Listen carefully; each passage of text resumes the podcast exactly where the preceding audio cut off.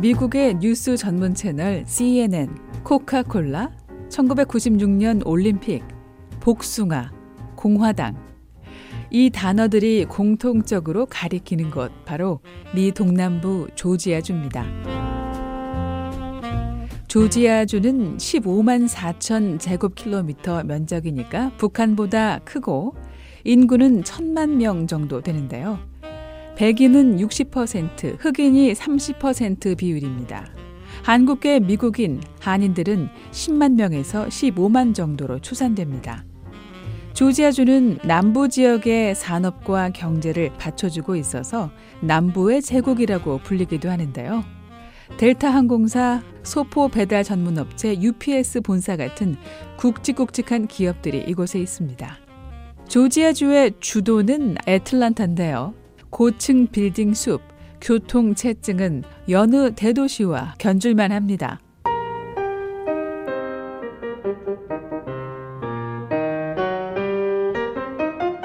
오늘의 주인공 탈북 여성 그레이스 유 씨는 애틀란타에서 자동차로 40분 운전거리인 작은 도시 뷰포드에 거주하고 있습니다.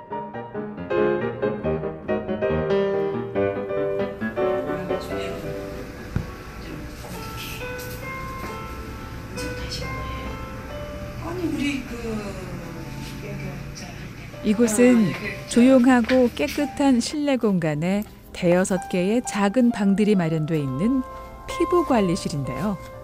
나란히 붙어 있는 관리실로 잔잔한 음악 소리가 새어 들어가고 관리실 문 틈으로 여성들의 말소리가 새어 나옵니다.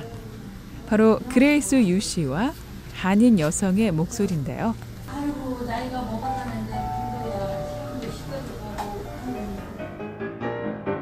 10여 개의 상점이 모여 있는 단층 상가의 문을 연 전문 피부 관리 샵. 이 영업소의 경영자가 바로 그레이스 유 씨입니다.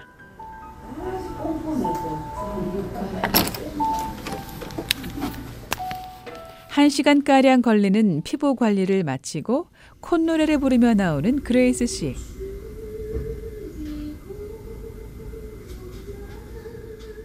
종일 이렇게 피곤해서 하세요. 퇴근은 보통 몇 시 하세요? 9시 반. 일단은 지키고 앉아 있는 거예요. 그 하루에 몇 시간 하시는 거예요? 한 12시간? 2시간 정도. 그레이스 유 씨의 피부 관리실이 개업한 건 지난 8월인데요. 그만큼 지인들이 관리실의 고객이 되어주고 있습니다. 진짜 수고하셨어. 여기다가 사인 좀 해주시고. 나 선, 선스크림만 발라드렸어요 지금. 음, 비비 하나도 안 바르고 그대로 주무셔도 돼요. 안 바를 때 예. 지금 집에 예. 바로 갔다 올 그리고 그리고 응. 이게 지금 응. 요거다가 바르실 거예요. 목. 여기다가 예, 아침 저녁 물 바르시고.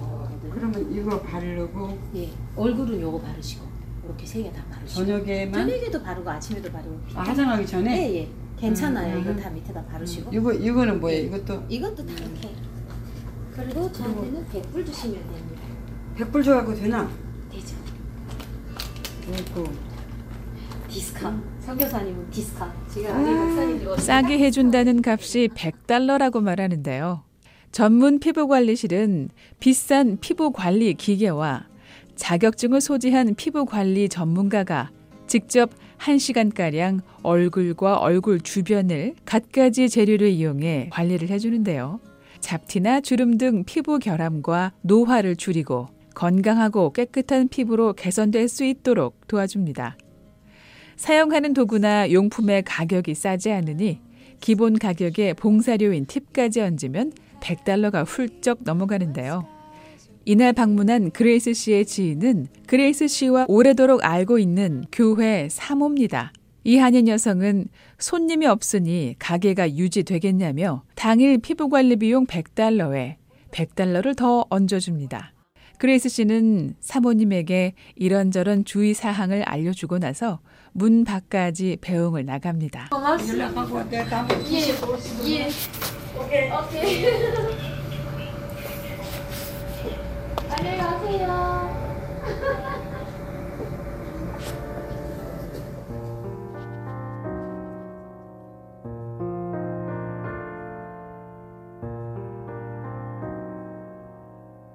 올해 50살인 탈북 여성 그레이스 유 씨는 지난 2000년 북한을 떠났습니다.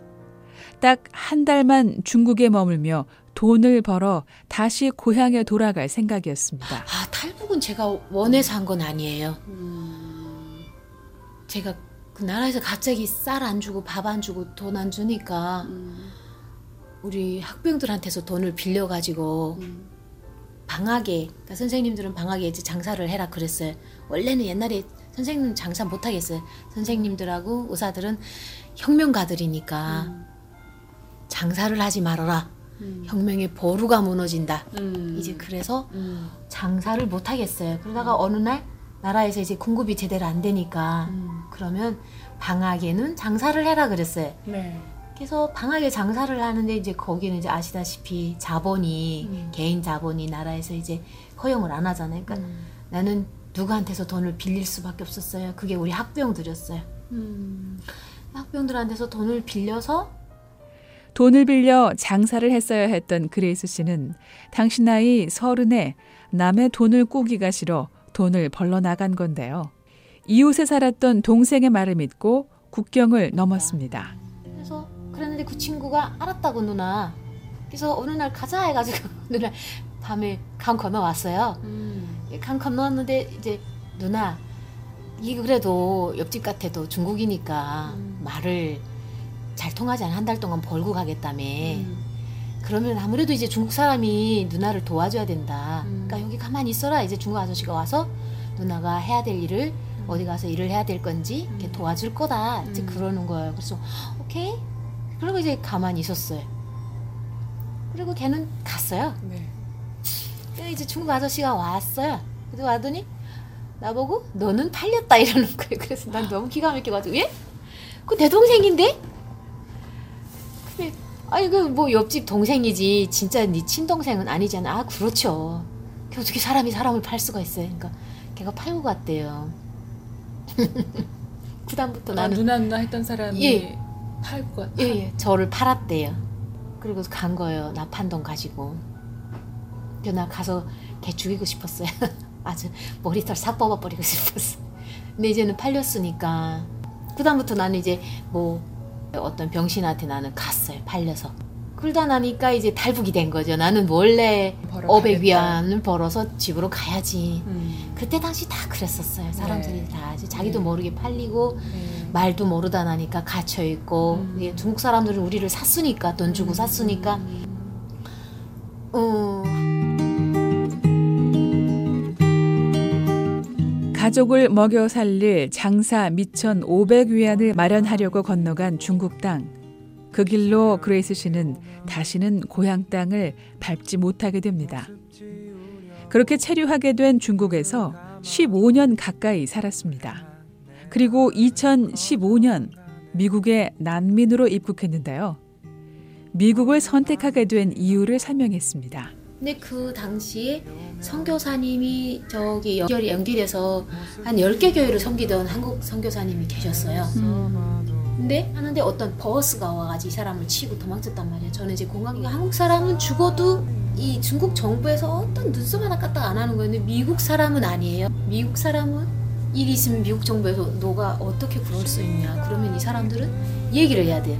누군가가 어떻게 했고 누군가 어떻게 했고 이렇게 해가지고 미국 정부에 답변을 해야 돼요. 근데 한국 정부는 무시를 당하다 못해 답변을 안 해도 돼요. 한국 사람. 한국 정부는 중국에서 자국 국민이 죽어도 당국의 책임 소재를 묻지 않는 줄 알았던 그레이스 씨는 그곳이 어디든 자국민에 대한 안전과 이에 대한 책임을 지는 미국이란 나라에 갈 결심을 했습니다. 그리고 3년 만에 자기 사업을 하게 된 건데요. 그레이스 씨는 무슨 일이든 자신이 있었다고 말합니다. 그레이스 씨의 피부 관리실 벽엔 그레이스 씨가 미국에 온 이후 힘들게 노력해 취득한 자격증들이 자랑스럽게 액자에 걸려 있습니다.